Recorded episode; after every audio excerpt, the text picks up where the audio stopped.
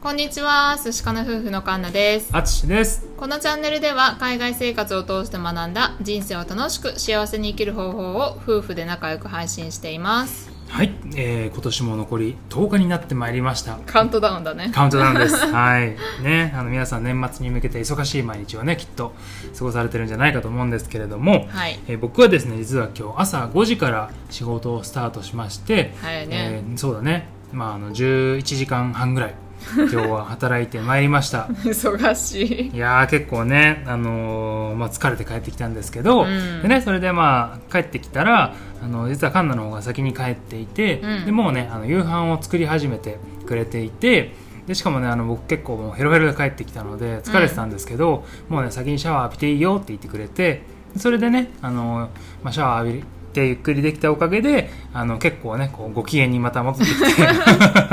よかった。うん、よかったなと思ったんですけど、うん。もしあの今日帰ってきて、ね、ヘトヘトのタイミングであのもしなんかねあのカンナが仮に結構あの向こうも疲れてイライラとかされてたらあこれ多分喧嘩とかもしかしたらね、うん。なったんじゃないのかなってことをふと思って、うん。あでねあじゃあそういえば僕たち2人はあんまり喧嘩しないよねそうだね。うん結構少ない方だよね。そうそうそうってことがあるので、うんまあ、今日はね私たちの喧嘩がなぜ少ないのか、うん夫婦で考えてみましたと、はい。うんいうことでねの収録をする前にいろいろ話してみたんだよね。そうそうそう なんか30分ぐらい喋ってたよね喋ってた。はいねあのちょっとまとめてみたんであのそれを今日は喋ってみたいと思いますはい。じゃあ最初にねあのじゃあどんなこと喋るかだけもあげちゃおうか、うん。はいえー、と4つあるんですけども1個がもともとコミュニケーションが多いからうん。2つ目が気遣いをしているからうん。3つ目が余裕を持つようにしているからうん。5つ目があごめんなさい4つ目がリフレッシュするようにしているとはいはい。ねなんかまあ当たり前のようなことなんですけれどもじゃあ1個ずつ言ってみましょうはい。えっ、とあそうだね。まあそもそものあれなんですけど、まあ、僕たちねなんかそんなに感情に起伏がねすごい激しいタイプじゃなくて そう。うん。なんかお互いね怒鳴っちゃったりとかなんかそういうようなタイプではないのでうん。もともとどっちかっていうと安定している。そうだね。完全に温厚な、まあ、静かな性格なのでう、ん、そもそも喧嘩になりにくいっていうのは前提としてあります、うん、そうだね、うん。ってことで、まあ、その前提の上で、えー、とまず最初がコミュニケーションが多いから、はい、はい。まあ、これはね本当に重要なポイントかなとは思うんだよね。うん、そうだね、ううんちらもこなしでさ結婚してさ、うん。ねあの9 9年年目目うんね。あのもうずーっと一緒にいるから、うん。何でも喋っちゃうんだよね。そうだね、うん。なんかやっぱり最初付き合ってる頃とか新婚の時ってまだ気使ってる感じがあって、うん。なんかそこまで話はしてなかったんだよね。そうだね。で日本にもいたしう、ん。まあ忙しかったっていうのもあったから、うん。そもそもね、うん、時間がそんなに取れなかったけど、うん。まあオーストラリア来てワーホリで2人で来て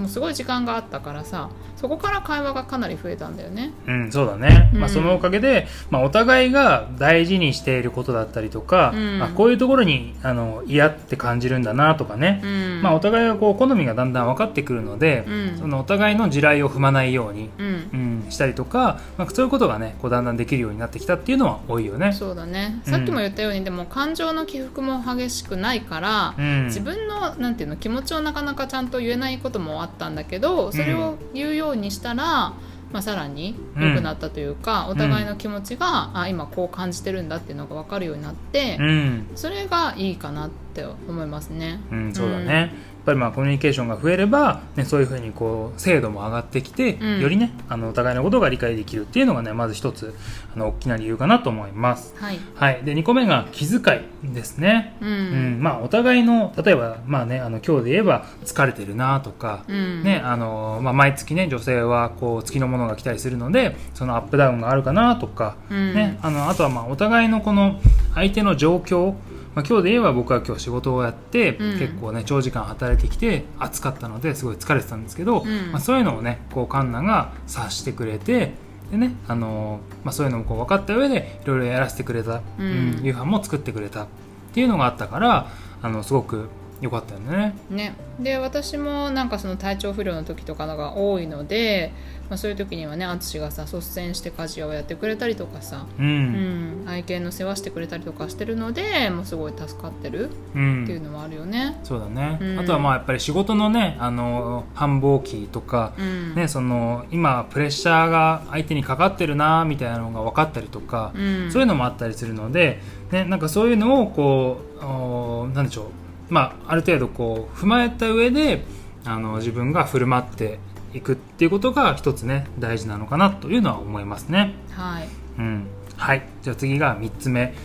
余裕を持つうんってことだね。そうだね、うん。なんかやっぱりお互い仕事をしてるしそういう意味ではまあなんていうの疲れてる状況は変わらないと思うんですけど、うん。まあ、それで友倒れしちゃったら困るから、うん。まあ、ちょっと家事をねあのちょっとテイクアウェイしたりとか、うん。うん。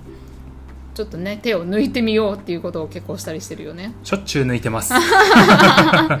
そうなんですようねん、そうだね、うん。やっぱりこう今日のねあの夕方の僕みたいにあのいっぱいいっぱいな状況、うん。状態になってしまうと、ね、あの普段であれば全然流してしまえるようなうん。一言だったりとか、うん。ね、あの全然そういうつもりがない言葉が逆に引っかかったりとか、ううんんなんかそういうこともねあったりするので、まあ、なるべく自分自身お互いがいっぱいいっぱいにならないようにするっていうのは、ね、あの喧嘩をこう未然に防ぐ、ううんん一つ大きな、えー要因かなと思います。はい、はい、で最後がリフレッシュをするようにする。うん。うん。まあ、これは私たちで言うと結構ビーチに行ったりとか、うん。ちょっとねあのお出かけ、うん。まあ、夕方仕事終わってからちょっと行ったりとかもしますし、まあ、うん週末になったらなんかカフェ行ってご飯一緒に食べたりとか、うん。まあ、そういうのがなんかいいガス抜きになってるっていうね。それでお互いの気分がちょっと晴れたりとか、うん。もっとハッピーになったりしてそもそも喧嘩をする環境にはならないうん。風になってるよね。うん、そうだね、うん。まあ、人によってはねその自分一人の時間が欲しかったりとか、うん。趣味の時間を持ったりとか、うん。お友達とねあの会ってお話しするのが、ね、リフレッシュになるとかさ、うん。まあ、それぞれにねあのあるとは思うんだけど、まあ、うちらの場合は一緒に何かこう楽しいことをするとか美味しいものを食べるとかね、うん。なんかそういうのがあのリフレッシュにつながったりするので、うん。ね、そういう風なのもこう、まあ、定期定期的に、うん。入れることによって、ねあのこうちょっとストレス溜まってたりとかさうん。気持ちがドヨーンとこうなってるところで、ね、こうリフレッシュして、うん。でまたねあのフレッシュな気持ちで次から過ごせると、はい。うん、いうのがねすごく大事かなとも思います。はい。ね、じゃあまあまとめますと、えーコミュニケーションを多く取るようにしていること。あとは、えー気遣いをお互いにする。